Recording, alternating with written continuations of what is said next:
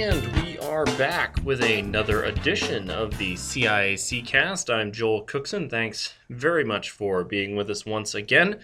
Episode 29 of the CIAC cast. We're going to be looking back at a busy week of championship action. Just a tremendous week of competition with the championships in basketball at the Mohegan Sun and hockey at Ingalls Rink, and as well as boys swimming, which we do not have a guest to chat with this week about that, but I, rest, I want you to uh, be assured we will not be ignoring boys swimming uh, in the coming weeks on the CIAC cast. Hope to have some guests on the next edition of the CIAC cast to talk about the spectacular boys swimming championships that also took place last week. But we got a great group of guests to join us this week. We're going to be talking to Lori Riley of the Hartford Courant about the girls basketball tournament.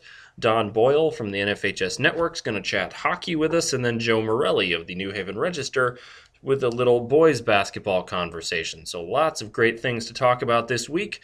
As always, we're very happy to have you with us for the CIAC cast. And as always, we also hope that you're uh, listening to us in a lot of different places, including possibly on your car, on your phone, your mobile device.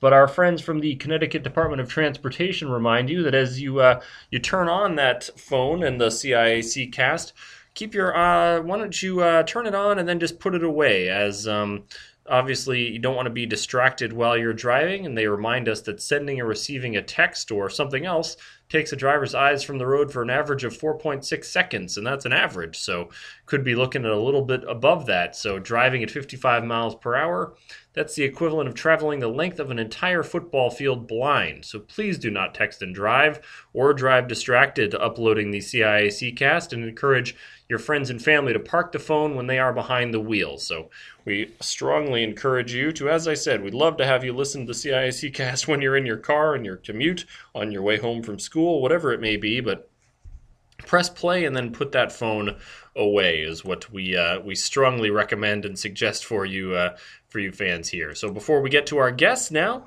we'd as always like to go through our edition of things you might have missed on CIACSports.com. Obviously, the tournament central section of the website is actually turned over to the spring championship, so you can see the tournament packets along with the championship uh, dates and where all of those will be competed this year.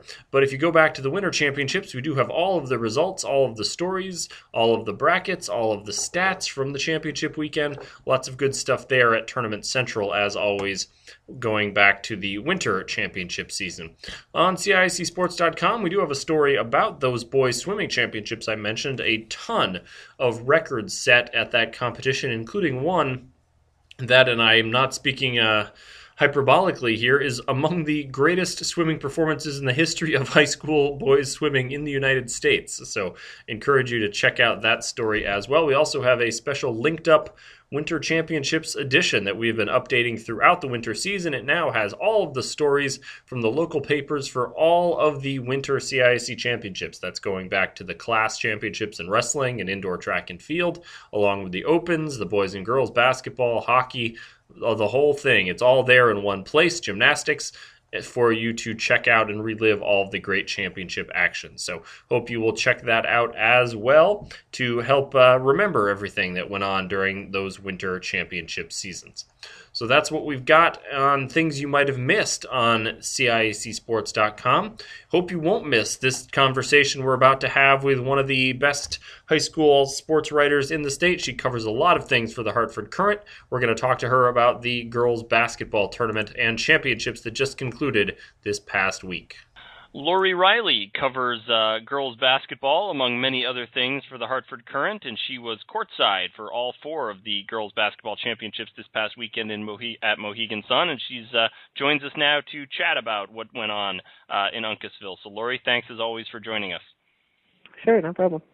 Uh, so the I know uh, particularly in, in your part of the state, the um, the the the matchup that a lot of people were interested in was the the Class L championship between Capital Prep and uh, and Weaver. Some uh, some familiarity, so to speak, between those two teams, and uh, a lot of interest going in.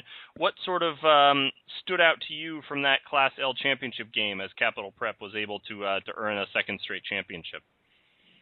Um, I mean, it's interesting because a lot of people said, you know, Capital Prep doesn't play anybody during the year and they won't be ready for this and hmm. blah blah blah blah. blah. And I mean, they, you know, they, I think they really proved that they were ready, you know, to move up to Class L, and they did play the out-of-state teams, you know. And I, again, I know people said, well, maybe those out-of-state teams weren't as good as, you know, everybody said they were, but still, they managed to get quality wins, you know, out of state. They went undefeated all year, and and you know, they beat Weaver, which is a very good team. Yeah. Um, I mean, Weaver only lost, you know, two games by a point. So during the season, they won the CCC, they won the CCC tournament. So you know, to beat Weaver is a pretty significant feat, I think. Um, and not, you know, that I was really surprised because I, you know, I just thought Capital Prep might have a little more, you know, firepower than them. But at the mm-hmm. same time, I mean, Weaver's pretty good on all you know, pretty much all of its positions. So I, I that's why I thought that was going to be a really good game. And it actually it was a really good game. It was it was impressive. So. Yeah, it felt like the the final score was a little bit deceiving of how close a, a game that was most of the way. Yeah, It was I agree. a, Yep. um, you know, Yep. it did seem Weaver had the edge early. What did you see as sort of in terms of what turned the tide a little bit for Prep, or, or what did their coach have to say in terms of what what changed as they actually did trail, uh, you know, by by a decent uh, margin early in that game? Yeah, um she said they weren't playing together. Um they I mean essentially that was the bottom line for her. And once they started playing more as a team and less as individuals, um I think they were feeling the pressure too a little bit. Yeah. You know, of being number 1 all year, being um you know, people expected them to win um because they were undefeated and I think once they got their heads on straight, you know, in the locker room, they came out and they just played, you know, like they normally play. Yeah, and uh, a pretty dominant second half effort uh, for for them in, in earning that championship and, and going undefeated. Um, Yep. uh, you know, another team that was back uh, at Mohegan Sun was Lauralton Hall uh, after falling in the the Double L championship game last year. They this time able to get past South Windsor. What was sort of struck you from that game, the Double L championship game? Um, again, I thought that was. I mean, there were two teams that came back after losing last year, and I thought, you know, this is like they were kind of thinking this is our year, you know, Yeah. to do it. One was, um, well, in Hall, one was Thomaston, um, and I think, um, I mean, I, I don't know that South Windsor really had an answer for McCarthy. Yeah. Um, she was Evan McCarthy. She was really good.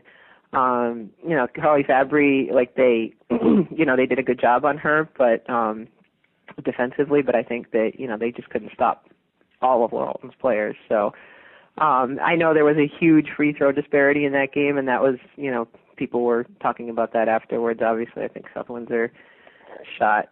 eh, They had eh, they were like eight for thirteen on free throws, and you know Lauralton Hall was twenty nine for forty one. Right. So how do you, you know, how do you is, is that because the officials, you know, were calling, you know, everything on South Windsor, or because you know they were calling it and it was in it, something actually existed for them to call? You know, I don't really know.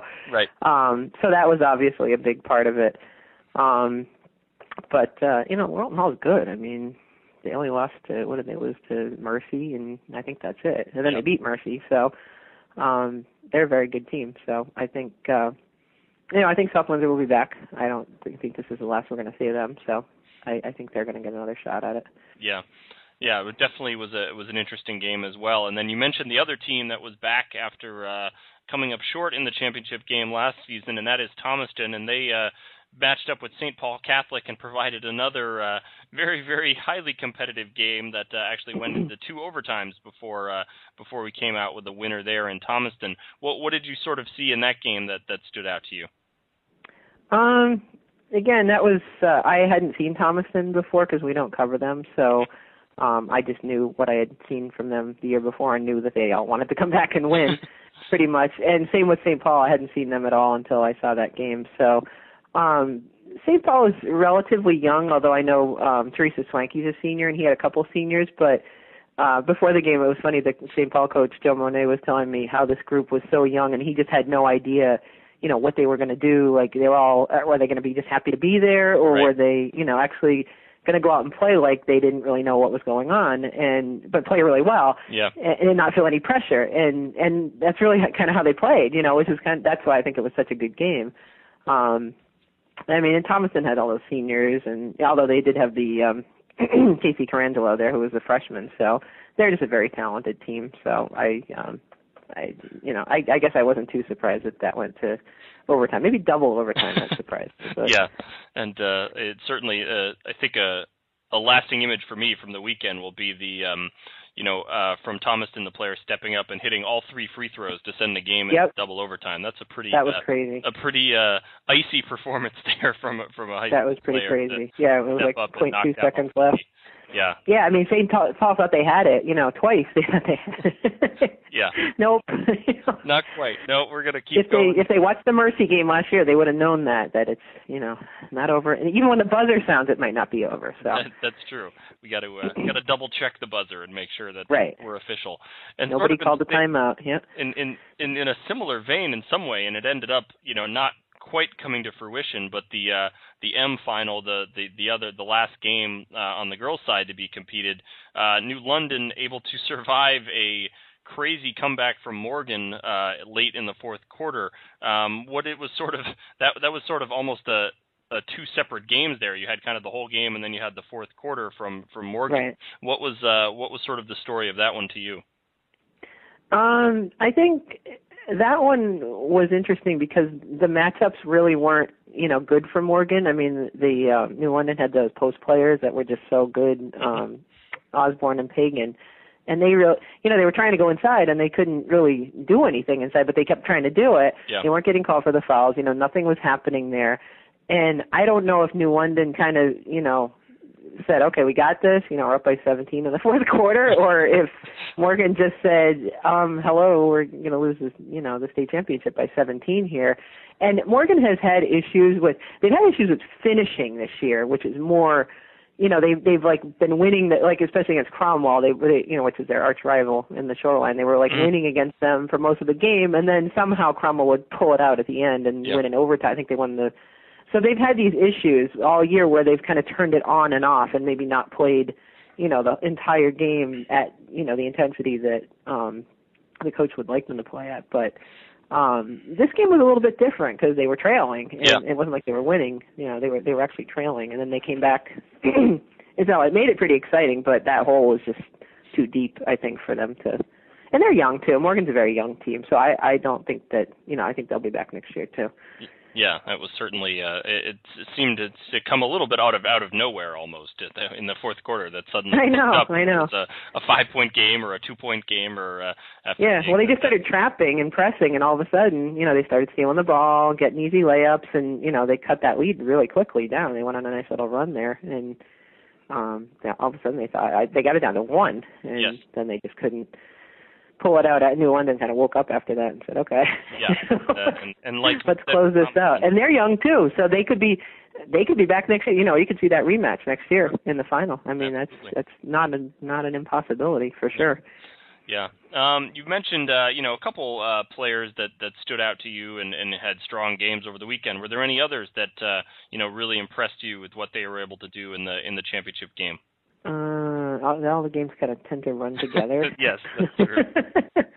After a while, I mean, McCarthy was so good in that Lauralton Hall game. She had 26 points, Mm-hmm. 17 rebounds. You know, she was really, really impressive. In the Morgan game, I liked Osborne, the center there. She was very good. She's only a sophomore. She had 16 points, 11 rebounds. The freshman, uh, India Pagan, had 13 rebounds and seven blocks Yeah. which is you know kind of crazy. Um, so they're very good, you know. They're and they're young, so they'll Yeah. be like I said, they'll be back. Um, the St. Paul Thomaston game, uh, the freshman for Thomaston with the 21 points. I mean, she was very impressive. Casey Carangelo, hmm 21 points, nine rebounds. You know, that was that was good. Uh, what was the other game here? Capital Prep Weaver. Well, we know all those people, so um, you know, Kiah Gillespie's very good, obviously. Desiree Elmore for Capital Prep was very impressive. Gillespie's the Gatorade Player of the Year. Um, the one player that surprised the Weaver coach was the senior on Capital Prep, Taylor Williams. He she had 11 rebounds, and he said afterwards, he said we knew that the other kids, you know, Gillespie and Elmore, were gonna, you know, rebound that well and play that well, but he said that uh, Williams surprised him a little bit that she Right. played very well that day.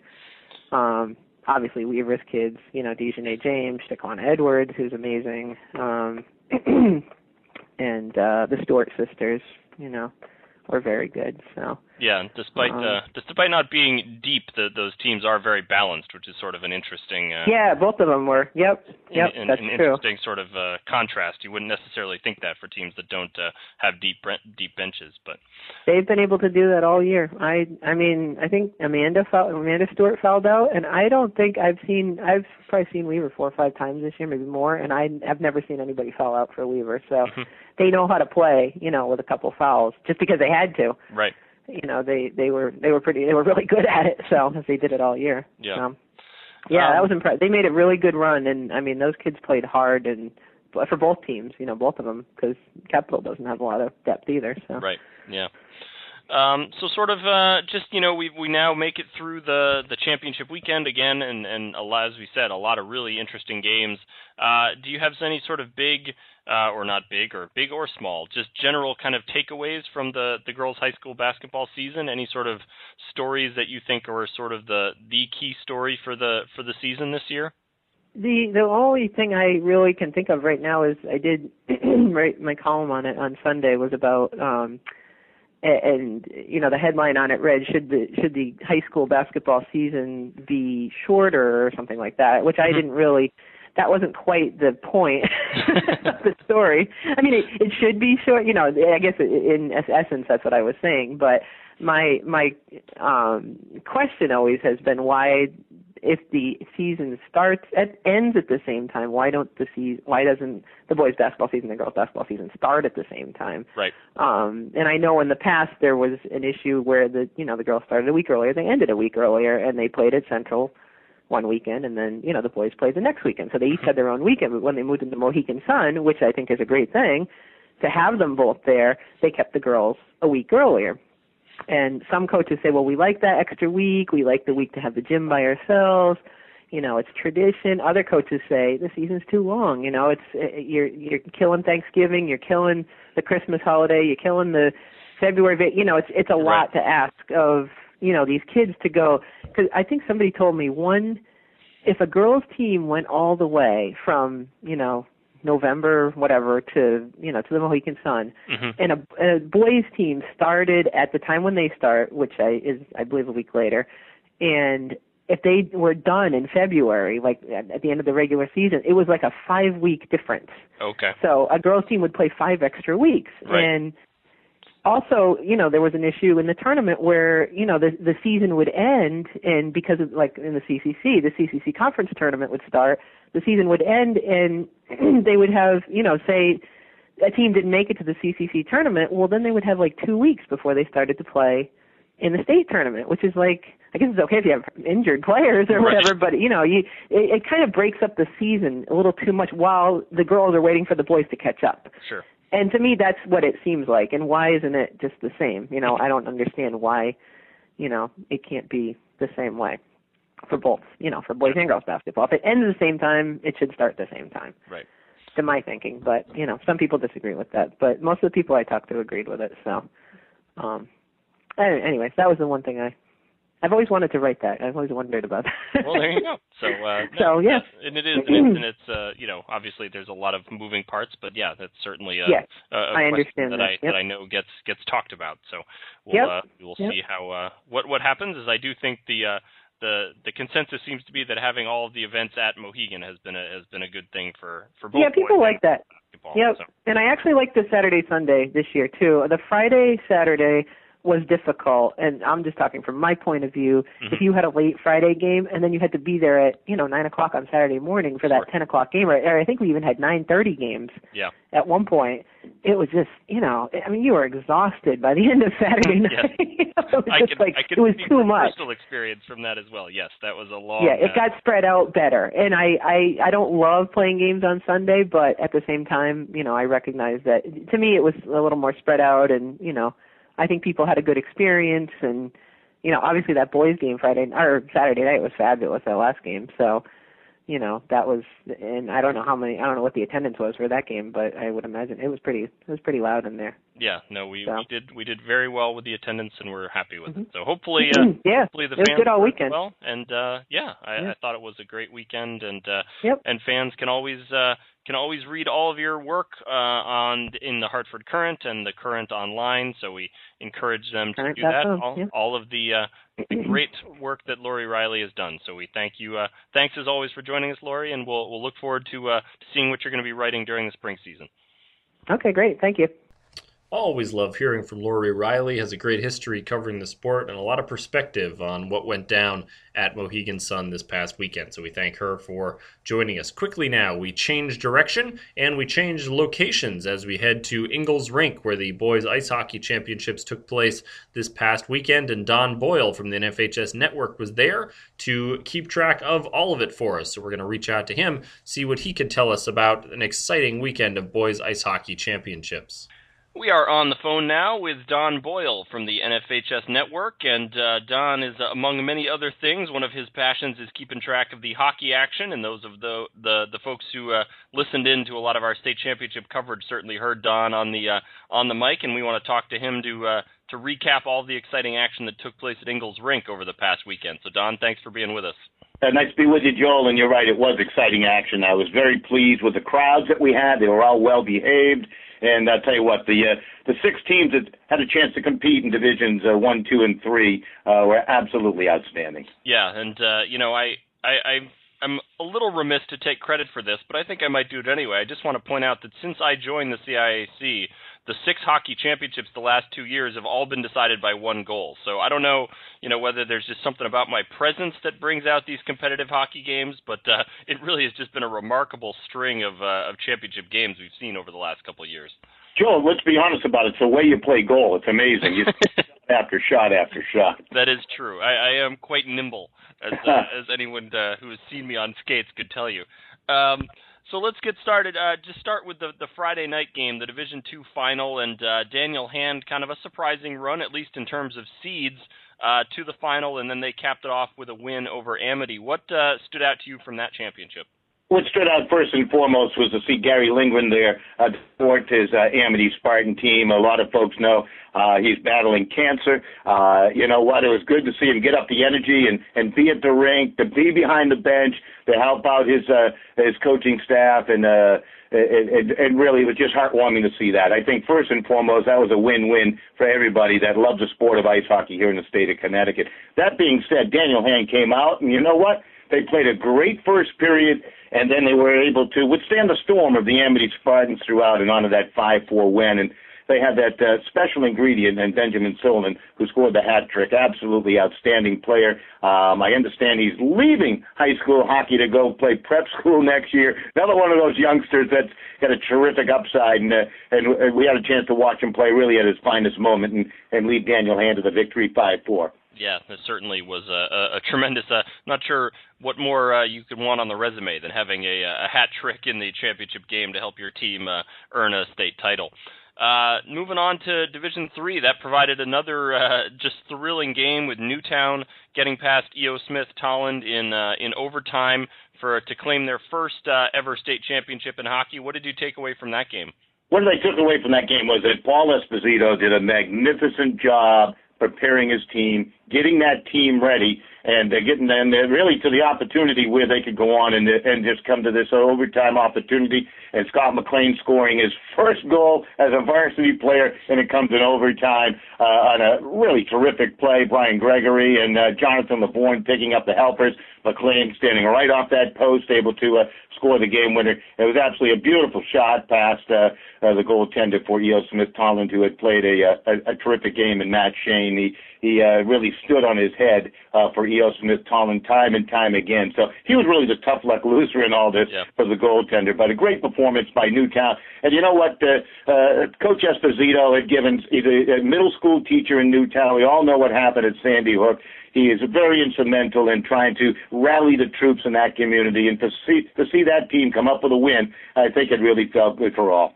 Yeah, no, no doubt about that. Certainly a, a special moment for that team and for those fans, and uh, just a great story all the way around. And as you said, a, a certainly spirited effort from E.O. Smith Tolland. And uh, speaking of uh, of hard luck goaltenders, we we move on to the Division One final, which was just a tremendous game with Darien nearly holding off Fairfield Prep after uh, having an early lead before the Jesuits uh, came back and repeated with a, an overtime winner. What do you think it is, Don, about Fairfield Prep that just makes them so good uh, once the tournaments come around?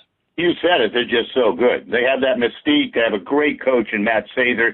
He's very cool. He's calm. He's collected. Uh, you never see his personality waver, whether they're uh, winning or losing, and I think that's the key to Fairfield Prep's success, time and time again in big games, is his demeanor behind the bench. I think it starts there, and then they have a, a multitude of great players, guys up and down the lineup who can get the job done.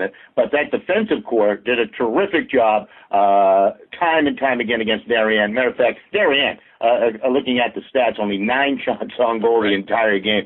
So the offense did their job with their forecheck. The defensemen, who are unheralded coming into the season, uh, certainly uh, uh, really gained a lot of respect, I think, around the Connecticut hockey world for their performance. Uh, uh, six or seven of them, whoever uh, went out there for for uh, uh, Matt that they certainly did a terrific job. Yeah, and uh, obviously be remiss. Uh, what seemed like one of the big stories, at least uh, as I was at Mohegan Sun, and the word sort of started filtering out of Ingalls about that game, was uh, the play of Darien goalie Michael Cologne, who was just sensational. How how impressive was he, Don, for somebody who was there and uh, and watching him try to keep Darien in that hockey game? Well, he stood in his head. When you think about it, uh, according to the stat sheet that's on the, the CIAC website, Fairfield Prep 36 shots on goal, including five in the overtime. He stood his, on his head time and time again. The relentless pressure uh, from wing wall to wing wall in front of the net. Uh, he he was just terrific, and it was a shame to see him actually lose. It was one of those games in which the goaltender really kept the Blue Wave in the contest. Other than that, they couldn't muster much offense at all. They only had nine shots on goal, and that's including overtime. They were held to a, a scoreless shots on goal period in the second against Fairfield Prep. It's just, you know, Fairfield Prep's got that mystique. You go into that building, there is ghost inside that building. Certainly helped Fairfield Prep, and yet another state championship. Absolutely. You know, you've mentioned uh, a few folks um, that were impressive to you over the course of the three days and over the rest of the tournament that you saw, but any other players that really stood out for you uh, over the past weekend in those three championship games? Oh man, that's a tough question. I thought they all uh, they they they all played great hockey. You know, if you if you take a look at uh, uh, what uh, Darien brought to the table, I thought uh, Robert Judabox was terrific. He scored their uh, goal way back in the first period of that championship game. He he was uh, up and down the ice all night long. He might have been their best forward, so I really enjoyed his play.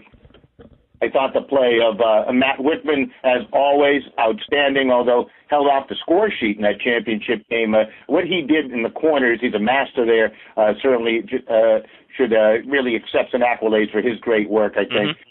That, in that particular game. You know, you go back to the Newtown E.O. Smith game, and the way that game went back and forth, it might have been the best game of the entire tournament. Although you know, you take a look at that uh, that game in which uh, Daniel Hand beat Amity. Uh, uh, that you know, Amity came back from a four nothing deficit to make it make it interesting. But the way E.O. Smith Tolland played, uh, I think as a team, uh, and you could you could name it to a guy. They were they were out, they they were just outstanding. Uh, they were just well coached. Uh, and uh, I'll tell you what, they they got more out of that team than you might expect. Uh, Sean Duhamel uh, was a terrific player. He uh, had four shots on goal. Certainly, guy uh, to take a look at. Peter Mayer was outstanding. He had a goal in the uh, championship game. He's really a fun player. Uh, so a couple of guys to take look, take a look at there. And for uh, Newtown, uh, great team effort. And then Johnny on the spot with Scotty McLean with the game winner. Sure. What a to score your first ever varsity goal huh? in, in overtime in a championship game. So. Yeah, I think he'll be. Uh, will, will he be satisfied never scoring again? I think that would be the question you'd have to ask him. If, well, you know, if you know the only goal, goal you ever goal. score, I think that'd be uh,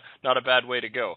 Absolutely, absolutely. And I, I think the big story really was, and I had mentioned at the top, was Gary Lindgren being there for uh, for the Amity Spartans, and Paul Mengold going out as athletic director. A chance. I know he loves the sport of ice hockey. Also in attendance uh, for the uh, for the Amity team. So that was terrific. And then you see the Cinderella and Daniel Hand uh, pick up that nice win. So uh, they certainly deserved it. Uh, they were a, a great team, and uh, you know what? Uh, you take a look at uh, what Daniel Hand's coaching staff is all about with Ken Mitchell. He's a former Fairfield prep guy. So mm-hmm. there you go. The mystique is led behind the bench with the Tigers' victory in some way or another, I get a feeling. There you go. It carried over. Um, so Absolutely. just finally, we put, you know, a little bit of a bow on the uh, the championship weekend, but what about sort of the, the season as a whole? I know you follow the sport closely uh, throughout the year, obviously doing all great work uh, with the NFHS network, but uh, sort of just your your big takeaways maybe from the from the 2013-14 uh, ice hockey season in Connecticut.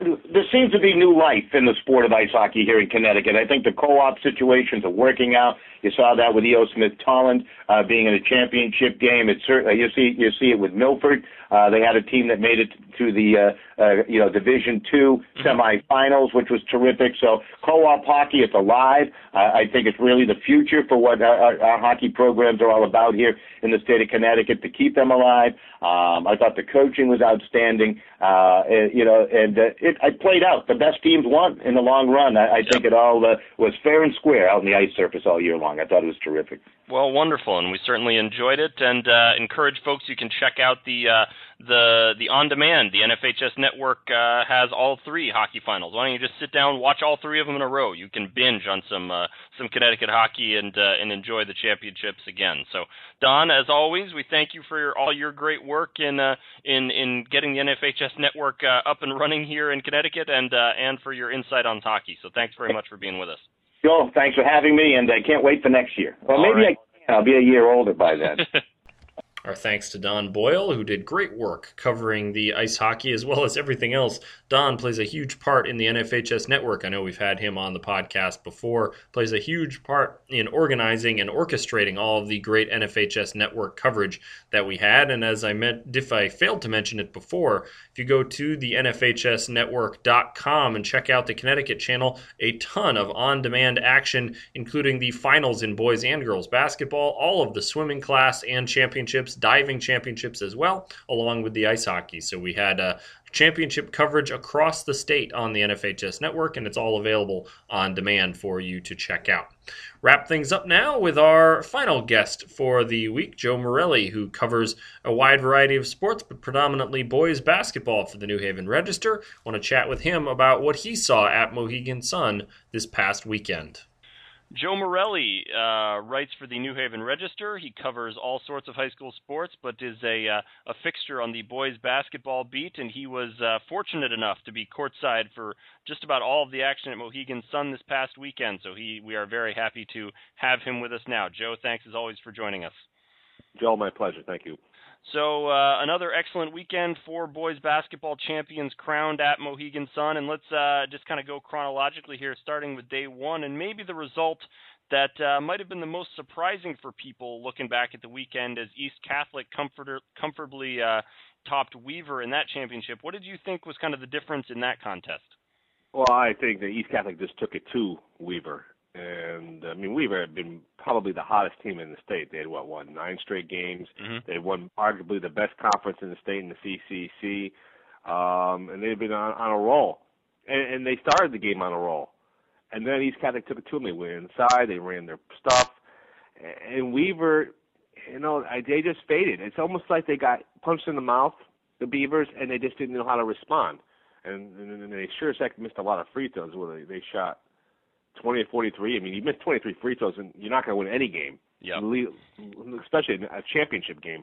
But uh, the fact that East Catholic was able to dominate in such a fashion was a surprise to almost everybody, I would think. Yeah, not the result maybe that folks said, and as you said, Weaver had come in on, on quite a roll, but a, a, a testament to, to East Catholic coming away with the uh, the championship there. Moving on to uh, the the nightcap on day one on Saturday night, which just turned into be uh, an absolute thriller of a game. What was your biggest takeaway from that double L final with Bridgeport Central uh, just edging past Fairfield Prep? Well, I think it was just a tale of two halves. Not to, I know it's a cliche, but I mean Fairfield. I I've been watching Bridgeport Central play I don't know for 20 years, and I've never seen a team take apart Central so easily and get so many easy baskets. Yeah. And then Central May went to the two-two-one full court press, and I and it's almost like Prep didn't know how to adjust, didn't know how to break it. They just had such a tough time with it and they took the ball to what 12, 13 times in the, in the third quarter, and mm-hmm. and an 18 point halftime deficit was gone by the end of the third quarter. And then it was then the two teams were like exchanging. It was like a heavyweight fight, and it should have been for the top team in the state of Connecticut to be decided. And they're exchanging haymakers. And Central got the last shot in, yeah. and they were able to win the game. And uh, and kudos to them because those guys played great. And um, you know it's too. It, it shows you how difficult it is to run the table and win every single game. And unfortunately for Prep, I don't think anybody's going to remember the first 27. I think they're going to remember the last half of the last game, and that's kind of what how the the, uh, the cruelty of this uh, business. Yeah, it almost seems as though you could say they went 27 and a half and 0, but then uh, that that last half is what really did them in. Really, as you said, just a, a remarkable game. I, I I really feel like. Uh, sitting there, you, you felt like you couldn't take a breath in the last four or five minutes of that fourth quarter. Just unbelievable. And think of it. I mean, the game. I mean, game plays made on both sides, but the big man for for Fairfield Prep. I mean, Pascal Chukwu, and he had 21 points, 17 rebounds, 12 blocks. He's on the Providence for a reason. Yeah. And uh, you know, and and and again, you know, the, the Central. You knew the Hilltoppers were going to take it at him, Mhm. and they had success taking it at him. You know, if Prep makes a couple more adjustments, maybe they find a way. But you know, again, it was it was really great theater. And uh and hey, kudos to Central. They found a way to do it. They won. They're they're going to likely be the number one team in the state when the polls are released uh this week. So Yeah, no, certainly just a remarkable game, and uh, but then uh, we go on to Sunday, and and two more uh, two more excellent championship games with with Sacred Heart winning the Class S and Windsor pulling out the uh, the win in in the L championship. What did you see as kind of the keys for those two wins for those uh, teams respectively? Well, I think it, uh, everybody would mention would say that Sacred Heart was clearly the better team. People are calling it this class as the Sacred Heart Invitational. Um, I mean, they have a kid in Mustafa Heron who's already committed to Pittsburgh Mhm. as a sophomore, and and, it, and they, they're adjusting. They they were getting and Valley Regional was the reigning Class S Class M champion Yes. and this team was not nearly as good as last year's team. Yet they got on a roll in the tournament, and they took it to Sacred Heart when Heart was in a man. When Heart went to that packed in that zone, and were able to use their height and size to the advantage, Valley really struggled to score. And eventually, the guy Malik Petway had 17 points and 17 rebounds, and they just took over the game. They were the better team, but they didn't play like the better team for two and a half quarters. And Valley was able to hang in there, and and I think Kevin Woods does a tremendous job. But Sacred Heart was clearly the best team in Class S, and they flexed their muscle and they found a way to win. Yeah, absolutely. And then in the uh, the the nightcap, the the game to uh, cap off just a thrilling weekend of competition. Windsor uh, with kind of a, a strange finish uh, late, but was able to make the plays at the end to uh, to win the L championship. What did you see in that one? Well, I, I felt there were two mirror images of each other, two defensive-oriented teams, two teams that really don't have a standout. Tyler Rowe did have 25 points, but they're balanced scoring. They both press. They both feed off their defense. And again, I mean, it, it is an interesting situation. Um, two straight games, the same kid, Aaron McHenry, in late in the fourth quarter gets hurt against Bunnell. I, I gather it was his elbow. Couldn't shoot free throws. He comes out. This kid Cody Quinn comes in, makes free throws. They go on to win. Well, they hang on to win, I should say, because they were up most of the game against Mhm. Bunnell. And then against Career, you know, he goes to the line, but he was obviously he had hit his hard, head hard on the floor. I don't think anybody would deny that. Yeah. And you know, coach is asking them. They got to check them. They can bring anybody in off. I gather the rule in college is that I don't know this. I believe the opposing coach can choose who the free throw shooter is in high school. It's at the discretion of his own coach. So anyway, Quinn comes in, makes two free throws, makes two more free throws. You know, the, hey, career had chances to win this game. They had numerous opportunities, it, but it is an interesting scenario that Cody Quinn ends up being the hero when he was on the bench for the entire second half. But you know that's the way the game goes, and you know again, Windsor finds a way to win a state championship, their first since 2009. Yeah, and uh, and and you do have to love, you know, regardless of of how he got on the floor, the uh, the the kind of coolness under pressure to come in and sink those free throws when you haven't been on yeah, the floor. I mean, The, uh, you, you you sat for an hour. yeah, Well, basically, you sat for an hour, and I think after what happened against Bill, he knew his opportunity was going to come again. He could see Yeah. what was going to happen, and he relished the opportunity. And it's nice to see something like that because a lot of people in that situation may not be able to make those free throws. yeah, I or mean, even, people who are on the floor all the time. You, you you feel. I mean, look, the whole weekend is filled with people feeling the pressure of the moment, as we're, I'm sure we're going to discuss. I mean, that that's. I mean, these are high school kids, and it's, you know, it's easy to pick apart and just and see. Well, this kid should have done this, and it's easy. But unless you're in those shoes, it's it's really you really don't understand it. Yeah, no, absolutely. So um, uh, we've obviously we've hit on a couple of the uh, you know real standouts from the weekend, but what were some of maybe a few other players that really impressed you the most over the course of those four uh, boys championship games? Well, I thought Chris Jean Pierre played a great game uh, against Sacred Heart, he had 20 points. I mean, he was a big factor. I mean, uh, David Bradbury for Valley hit four threes in mm-hmm. the first half. I mean, he was he was very good. Um, I'm going to butcher his name, Orhan Chechuniman. I, I butchered it, I'm sure, for Bridgeport Central. But see, he was able to take take it at Pascal. Yeah.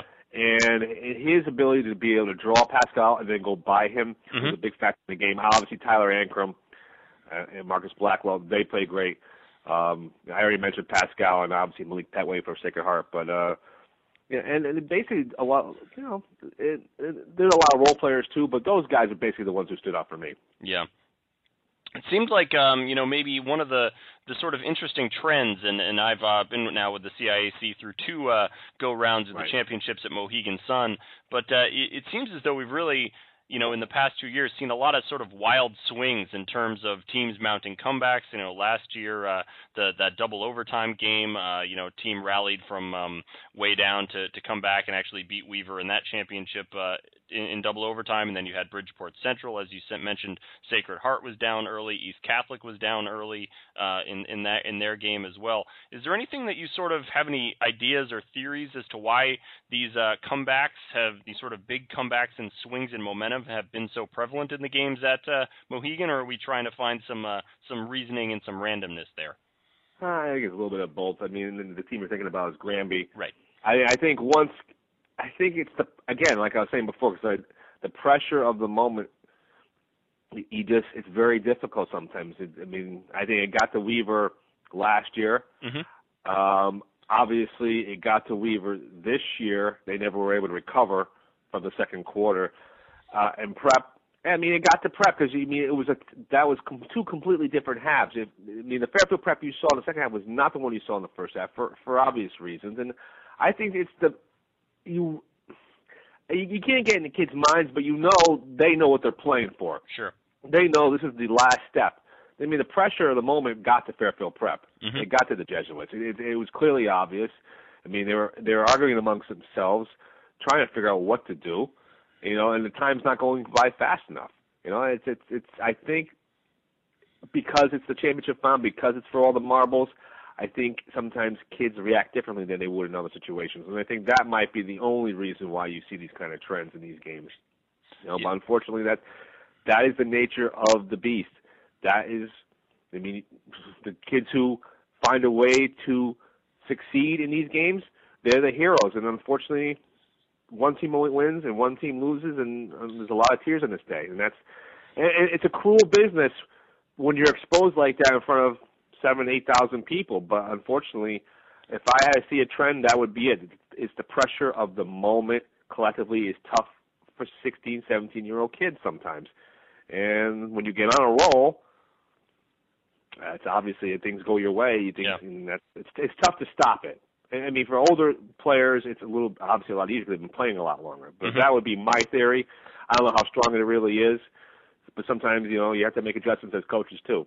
Yeah. And sometimes it's not that simple. It's easy to it's pick pinpoint and and say you can do this, but again, until you're in the shoes, it's it's not that simple, honestly. Yeah, no, and I, I've always wondered, and again, you know, the, the, that's the fun thing with theories is that it's uh, really impossible in this scenario to to prove what's uh, the cause or not. But you also think, you know, uh, an 18 point lead in a regular season game, you know, a team might say, all right, you know, not that they're going to say, not to say that they'll give up, but you know, they might not fight you with everything they've got trying to come back. But when a team, you know, knows this is it, you know, we've got the uh, that level of desperation. Maybe teams aren't used to sort of seeing uh, when when an opponent gets down that much. I, I think maybe is also part of it. You know, no one is going to quit in the state championship game, uh, regardless of, uh, of of how far how far down they are. So. Um, no, I, I think I think Bridgeport Central was absolutely desperate. Yeah, when they played like it, then they succeeded. You yeah. know, and, that, and that's you know, like yeah. and, and and and they won because of the that because of the way they played. Yes. So so uh, we we've we wrapped up uh, you know another weekend, another great weekend uh, uh, at the Mohegan Sun. Just tremendous, eight great games in, in boys and girls. But uh, sort of you know the season now more or less in the books. We've got some you know, some All Star games uh, coming up and things of that nature. But more or less, at least in terms of on the court official CIAC action. So just any sort of final impressions or big takeaways from the, uh, 2013-14 boys basketball season for you. What's what is going to be sort of your your big takeaway away from this year? Um, hmm. Well, first of all, from from a CIAC perspective, I, I think I know there are some reservations as far as going to Sunday, but I think with 7,500 people, I imagine Saturday Sunday will be here to stay as long as the relationship stays with the Mohegan. I think I, I, I think I wasn't sure myself playing games on a Sunday because that's kind of the sacred day in, in Connecticut, but I think it, with certain things, I, I believe it worked. I think it's easier for travel, mm-hmm. um, and I think obviously you need to have a good game on Sunday to, to kind of get people to go, and obviously they had good games and, and so on and so forth. Um, I think the Central Connecticut, the CCC was the best conference in the state. Mm-hmm. Um, I thought them and the SEC going into the tournament were the two best, but obviously CCC has two champions and another finalist. I thought they were the best. I thought the FCI, a lot of people were down on the FCI to start the year, and and maybe rightfully so.